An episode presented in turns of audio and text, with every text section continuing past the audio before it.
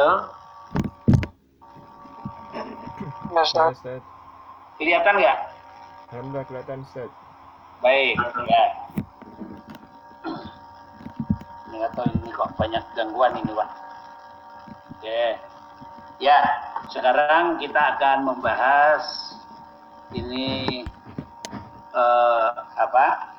kewarisan orang yang dalam kandungan. Orang yang apa di antara ahli warisnya itu ada yang masih dalam kandungan gitu ya. Eh, dalam kitab-kitab fikih itu biasanya ini dibahas dengan judul Mirotul Amal ya. Mirotul Amal.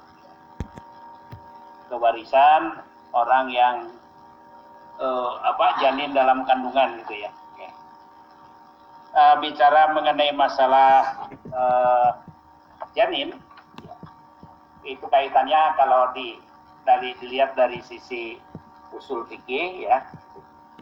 Jadi eh, ketika membicarakan orang yang pantas menjadi subjek hukum itu atau sebagai mahkum fik ya, para ulama membagi kepada dua kategori ya, itu kan. Yang yang pertama yang pantas menerima hukum atau disebut dengan ahliyatul wujub. Dan yang kedua apa? Ahliyatul yang pantas pertama tadi pantas menerima hukum atau ahli al wujub ahliyatul wujub. Dan yang kedua pantas. Ahliyatul ada yang ingat menjalankan hukum. Atau ahliyatul ada gitu ya. Ah, ahliyatul ada. Jadi ada yang disebut dengan ahliyatul wujub dan ada yang disebut dengan ahliyatul ada ya. Nah, ada yang ahliyatul ada itu kan ada yang kemudian sudah sempurna kamilah tapi ada yang nakisoh ya masih uh, kurang gitu kan itu ya. Jadi ada ahliyatul wujub yang uh, tidak sempurna dan uh, ahliyatul wujub yang uh, sempurna.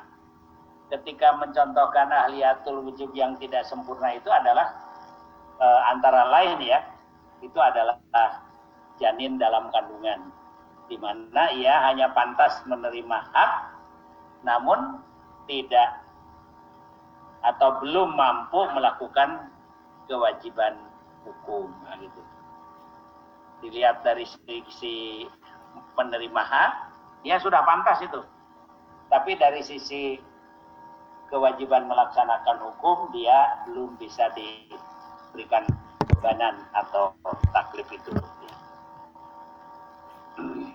Nah, oleh karena janin yang masih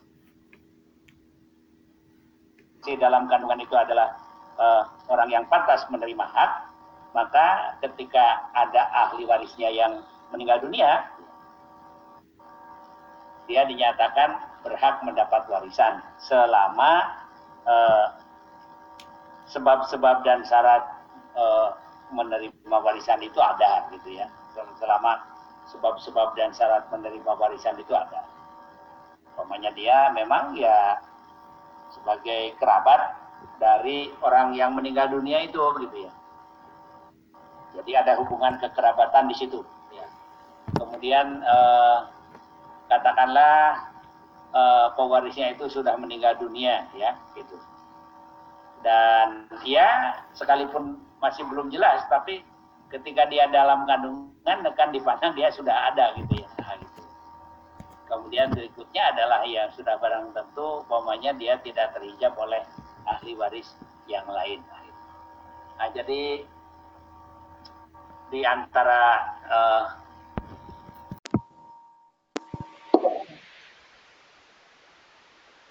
hak-haknya itu, namun sekali lagi uh, di situ ada problem akan menentukan uh, tadi sekalipun dia dikatakan sudah punya hak, tetapi karena belum wujud dalam artian betul-betul belum kelihatan secara uh,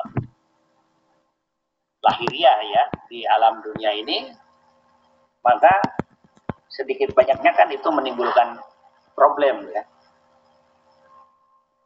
Problem dalam arti uh, kalau ada pewarisnya yang meninggal dunia sementara ada ahli warisnya yang masih dalam kandungan itu umpamanya dia akan diberikan haknya itu sebagai jenis kelaminnya apa? Kemudian berikutnya nah dia nanti dihitung satu atau dua atau tiga. Jangan-jangan lahirnya tiga nanti umpamanya kan. Atau bahkan dari itu kan. Ini menjadi persoalan terutama ketika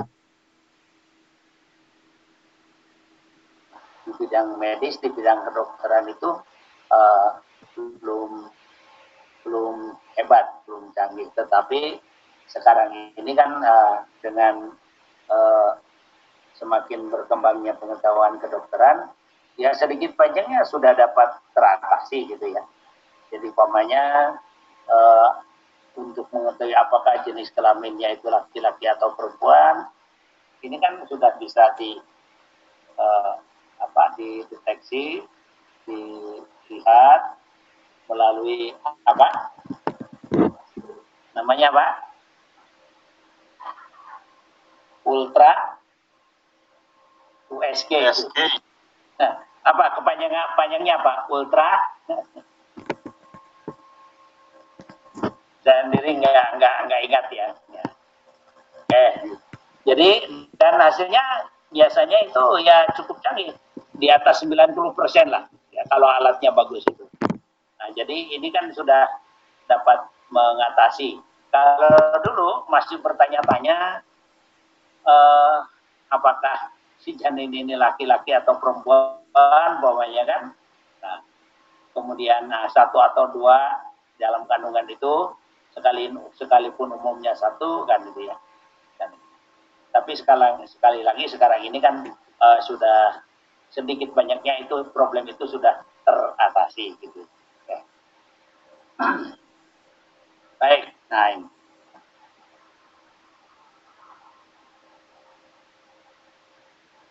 Uh, cuma masih ada persoalan lain, sekalipun pomanya jenis kelaminnya itu katakanlah sudah diketahui ya, itu laki-laki atau perempuan gitu kan jumlahnya juga diketahui itu satu orang umpamanya kan gitu. Cuma masih di situ masih ada satu persoalan lagi. Nah, apakah dia nanti lahir dalam keadaan selamat apa tidak gitu kan ya? Karena penentuan akhirnya kan itu. Penentuan akhirnya itu. Sekalipun dalam rahim ibu si janin itu masih hidup, bisa jadi ketika lahir itu dia mening apa lahir dalam keadaan mati gitu kan. Itu menjadi menjadi peralatan gitu ya. Karena memang penentuannya itu ya penentuannya itu adalah ketika dia lahir ya, ketika dia lahir. Maka para ulama mengatakan bahwa asal dia lahir dalam keadaan hidup setelah itu dia meninggal dunia maka dia harus dinyatakan hidup dan berhak warisan gitu ya. Dan berhak mendapat warisan. Tapi kalau lahir dalam keadaan meninggal dunia, nah, para ulama sepakat bahwa dia tidak berhak mendapat warisan gitu kan. Oke. Nah, cuma ke yang uh, menyatakan bahwa kalau lahir dalam keadaan hidup berhak dapat warisan itu pun uh, terdapat perbedaan dalam keadaan hidup itu bagaimana? Ya. Sebab umpamanya ketika sebagian sudah keluar dari rahim gitu ya, gitu kan. Nah, dan ada tanda-tanda kehidupan gitu. Tetapi kemudian setelah lahir sempurna meninggal ya gitu. Nah, ini dianggap hidup atau dinyatakan meninggal. Nah, di situ timbul perbedaan pendapat gitu ya. Jadi itu problemnya itu. ya. Nah, jadi oleh karena itu, menurut hukum, apabila janin lahir dalam keadaan hidup, ia berhak menerima warisan sekalipun setelah itu ia meninggal. Para ulama kemudian berbeda pendapat mengenai janin lahir eh, apa mengenai janin lahir dalam keadaan hidup itu. Apa itu kriterianya? Sebagian ulama antara ini Ibnu Abbas, Sa'id bin Musayyab, Ibnu Sirin, Imam Malik, Imam Ahmad berpendapat bahwa bukti janin lahir dalam keadaan hidup adalah istiqlal. Berteriak, menangis. Termasuk di situ bilang, oe, oe, itu kena itu ya. Kalau kedengaran suaranya ketika lahir itu ada seperti itu, maka dia dinyatakan hidup. Sekalipun setelah itu meninggal, selang berapa lama dia meninggal, maka dia harus dinyatakan hidup. Nah, kelompok ini berpendapat atau mendasarkan pandangannya itu kepada hadis Nabi riwayat Abu Dawud. Tidak stahalal mauludu wurrita ya. Jadi apabila janin dilahirkan secara apa? istahala istiqlal berteriak atau menjerit atau menangis ya. maka dia diberi warisan Kemudian umpamanya hadis yang lain yang diwatkan oleh Imam Ahmad yang menyebutkan la yarisu sobiyu hatta yastahalla. Janin atau bayi tidak mendapat warisan kecuali kalau dia lahir dalam keadaan uh, berteriak atau menangis. Nah, gitu. Artinya kalau bahwa berteriak atau menangis itu kan di situ ada tanda-tanda kehidupan. Nah, jadi uh, intinya bahwa uh, seperti itu, ya. Jadi harus ada wujud. Uh, ini jelas ketika lahir sempurna maksudnya gitu ya. Jadi teriakan, menangis, uh, apa itu adalah ketika lahir dalam sudah dalam keadaan sempurna. Seluruh uh, uh, tubuhnya itu adalah sudah sudah keluar gitu ya. Nah, sebagian yang lain seperti Asyafi'i berpendapat bahwa tanda-tanda janin lahir dalam keadaan hidup itu diketahui selain dengan teriakan juga dengan tanda kehidupan yang lain seperti gerakan tubuh. Nah, itu. Saya kira ini bisa saling melengkapi ya, nah, bahwa gerakan tubuh itu upamanya tadi eh, tangannya sudah mulai bergerak sebagainya itu kan ada tanda-tanda kehidupan juga gitu ya tidak mungkin uh, bisa bergerak kalau tidak ada kehidupan gitu. Tapi baik jadi sebagai siapa saling melengkapi lah. Nah, cuma kemudian uh, yang menjadi perbedaan di situ adalah dalam hal menentukan kapan terjadinya tanda kehidupan itu seperti tadi menangis atau ada tanda-tanda tadi bergerak umpamanya. Sebagian ulama berpendapat bahwa tanda kehidupan itu harus ditunjukkan ketika ia janin dilahirkan secara sempurna. Secara seperti saya katakan tadi gitu ya. Jadi kalau e, ketika proses kelahiran memang ada tanda kehidupan, tetapi setelah dilahirkan secara sempurna dia meninggal, Nah, maka menurut pendapat ini antara yang dikemukakan oleh Imam Syafi'i, dia uh, dianggap meninggal itu tidak hidup. Eh. Nah, yang pendapat yang kedua yang mengatakan bahwa uh, tanda kehidupan itu ya bahwa atau bayi itu dinyatakan janin itu dikatakan lahir dalam keadaan hidup apabila tanda-tanda itu juga sudah diberikan ketika proses ya dalam proses kelahirannya sekalipun mungkin setelah lahir secara sempurna dia dalam keadaan meninggal dunia tapi apabila dalam proses kelahirannya itu adalah menunjukkan tanda-tanda e, kehidupan maka e, menurut pendapat ini itu adalah e, harus dinyatakan uh, dia hidup sekalipun begitu lahir secara sempurna dia justru meninggal dunia gitu ya. Nah, kalau kita suruh milih sepertinya kita lebih cenderung kepada pendapat Imam Asyafi'i gitu ya. Karena inilah yang paling paling jelas gitu kan. Karena inilah yang paling jelas. Dikatakan lahir itu memang apabila sudah lahir dalam keadaan sempurna, sedangkan tadi apabila uh, dalam proses itu ada memang ada tanda kehidupan, tapi kan itu belum proses, belum lahir gitu ya. Jadi yang dinyatakan eh, betul-betul sebagai manusia itu ya tadi apabila dia sudah lahir uh, ke dunia ini, bukan, bukan prosesnya. Jadi pendapat Imam Syafi'i ini ya kita pandang lebih roji lah dalam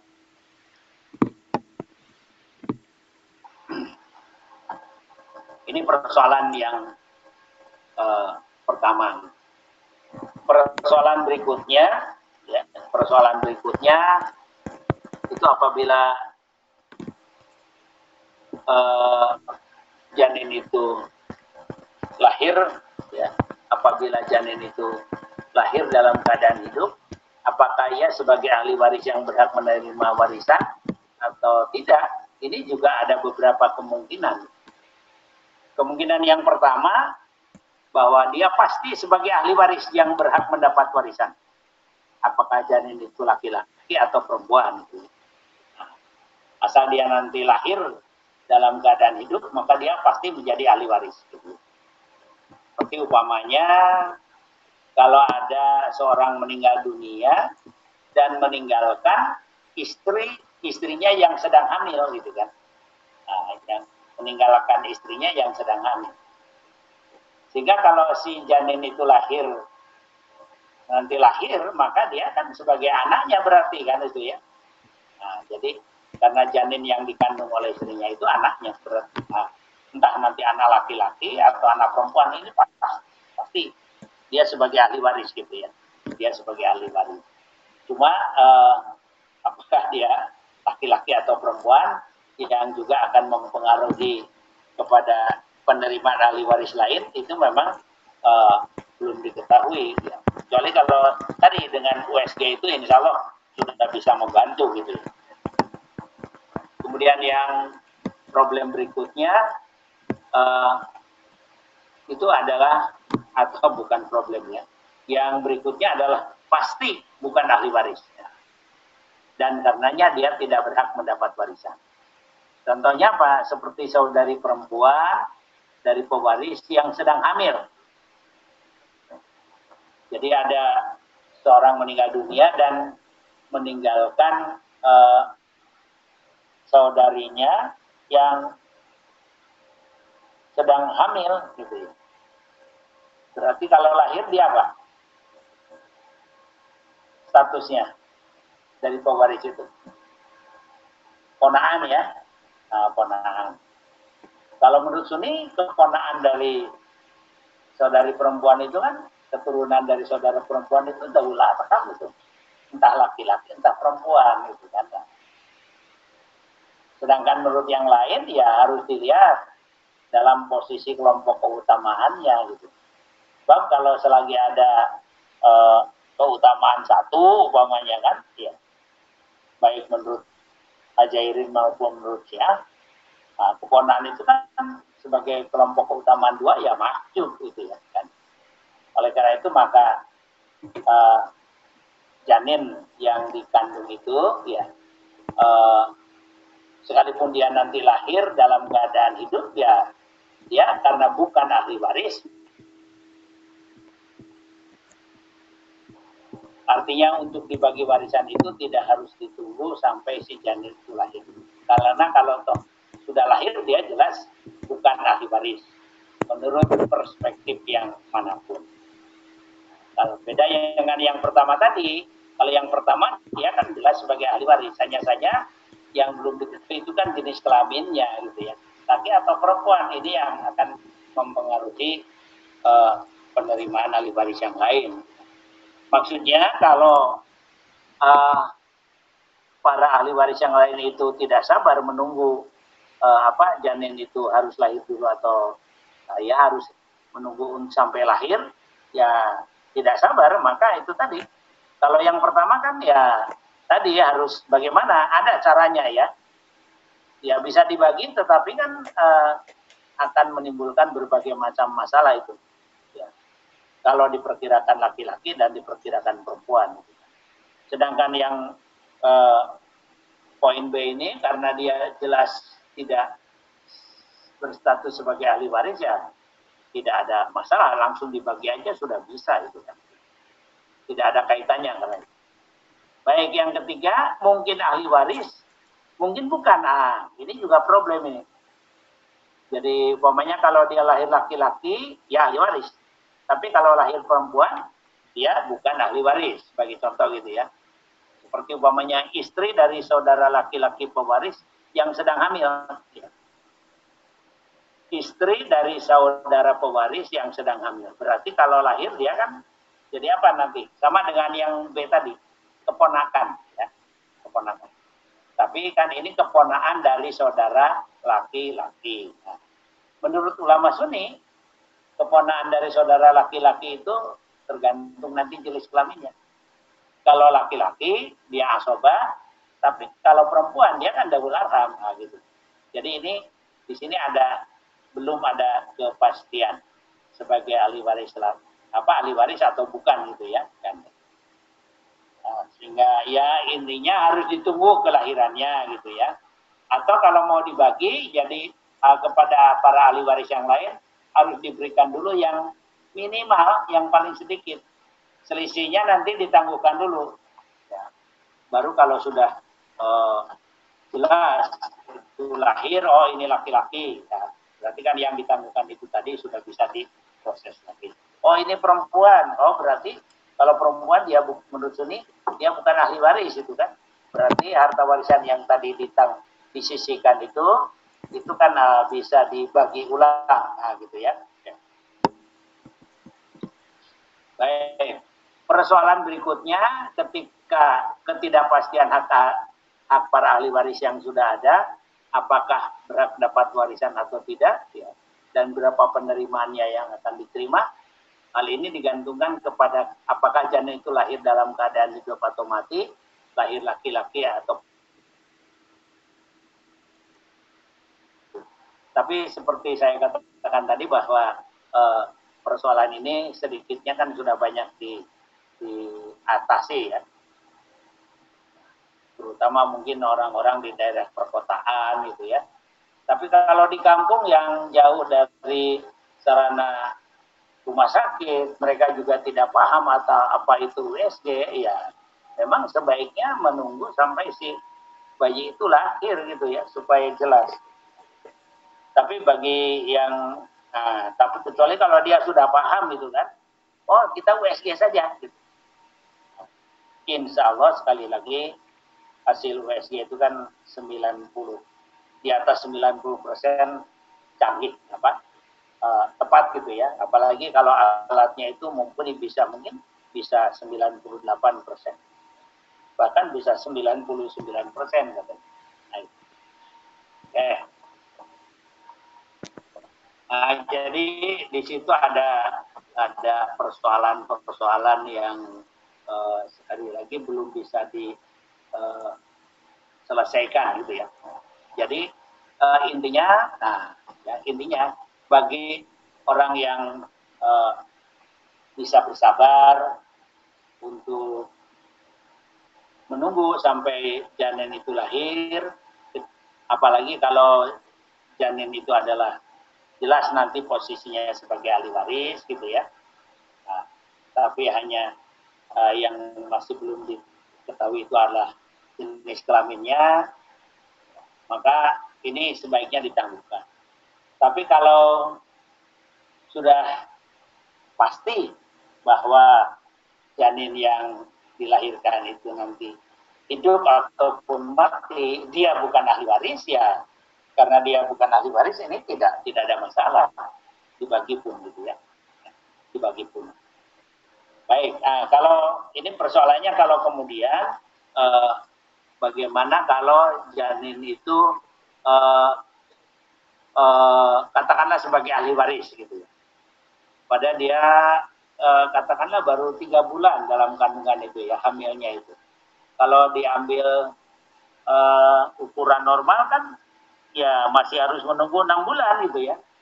Padahal umpamanya ada ahli waris yang sudah sudah tidak sabar ya, untuk segera dibagi warisan. Ini bagaimana itu caranya? Ini ada jalan keluarnya. Ya. Yang pertama itu adalah kepada ahli waris yang sudah pasti menjadi ahli waris dan bagiannya juga sudah pasti, maka bagian dia itu diberikan sepenuhnya. Karena ia tidak terpengaruh oleh hidup ataunya janin ketika dilahirkan dan juga tidak terpengaruh oleh jenis uh, kelamin janin yang dilahirkan. Umpamanya uh, ada anak yang meninggal dan meninggalkan istri yang sedang hamil. Berarti kalau nanti si si kan statusnya sebagai anak gitu ya, sebagai anak pewaris. Sementara pewaris juga meninggalkan ayah dan ibu.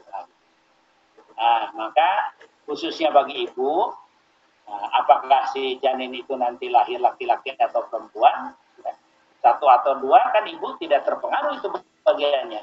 Dia akan menerima seperenam. Maka uh, kepada ibu itu sudah bisa diberikan bagian seluruhnya itu ya. Nah, kalau bapak, uh, bapak ini tergantung pendapat mana yang kita pakai. Ya. Sebab kalau menurut Sunni, kalau janin itu nanti lahir perempuan, bapak kan di samping mendapat seperenam juga dia mendapat asobah kalau nanti ada sisanya itu gitu ya. Ya, dihitung aja dulu. Yang pasti saja, oh seperenamnya itu pasti. Asobahnya belum pasti. Maka yang pastinya itu diberikan betul-betul dulu. Tapi yang belum pasti itu belum diberikan. Umpamanya kan. Oke. Nah, kemudian kepada ahli waris yang tadi, yang belum pasti itu, ya tidak diberikan dulu supaya nanti tidak menimbulkan permasalahan di belakang hari. Sudah terlanjur diberikan, tapi ternyata dia tidak berhak, umpamanya. Atau berhak tapi tidak sebesar itu, nah, gitu kan? Ya. Nah itu maksudnya. Baik. Yang kedua, kepada ahli waris yang sudah pasti uh, menjadi ahli waris, tetapi bagiannya belum pasti, maka kepadanya diberikan bagian yang kecil dulu. Nah, seperti tadi banyak bapak, kalau menurut Sunni kan dia bapak itu mendapat seperenam dan asobah gitu ya. Ya udah asobah seperenamnya dulu dibagikan. Yang seper yang asobahnya mungkin ditahan gitu. Tapi kalau dihitung apa menurut yang lain kan e, karena di situ keturun ada keturunan bapak bagaimanapun hanya dapat seperenam umpamanya menurut Ajairin, menurut Sia kan begitu. Jadi nah, di situ ada perbedaan pandangan gitu ya. Nah, berapa sih penerimaan Bapak itu? Kalau menurut Sunni seperenam dan asobah kalau lahir perempuan. Tapi kalau lahir laki-laki, Bapak hanya dapat seperenam. Sementara menurut pendapat yang lain, ya, baik lahir laki-laki maupun perempuan, Bapak kan dapat seperenam. Tidak ada uh, tambahan yang lain. Nah, jadi itu. Intinya kepada ahli waris yang uh, penerimaannya masih digantungkan kepada jenis kelamin si janin itu ya. Karena bagiannya tidak tentu maka uh, diberikan dulu bagiannya yang yang kecil gitu ya. Selisihnya atau perbedaannya ditahan dulu ya. Nanti kalau sudah lahir baru diberikan secara pasti Kemudian yang ketiga kepada ahli waris yang belum pasti menjadi ahli waris. Bila setelah janin lahir dia uh, berhak mendapat warisan baru diberikan. Ini untuk menutup uh, kemungkinan uh, terjadinya celah ya tidak mem, apa, memberikan sesuatu kepada yang bukan ahlinya mengembalikan itu lebih sulit daripada uh, uh, apa Jadi lebih baik tidak ditahan dulu, tidak diberikan daripada nanti sesudah diberikan ternyata harus dikembalikan. Baik, nah ini secara eh, apa? Secara mudahnya itu, secara eh, gampangnya maksud saya itu ya seperti itulah anu kan. Tidak ada persoalan yang eh, besar di situ kan gitu ya. Hanya seperti itu. Baik, nanti eh, ini materinya saya share kepada Anda. Nanti kemudian dibaca. Kalau ada yang problem, ini besok kita eh, diskusikan ya. Nah, hari ini saya mohon izin hanya sampai di sini. Nah, insya Allah sekali lagi besok dilanjutkan. Cuma sebelum berakhir, saya ingin presensi dulu. Nah, ininya di stop dulu.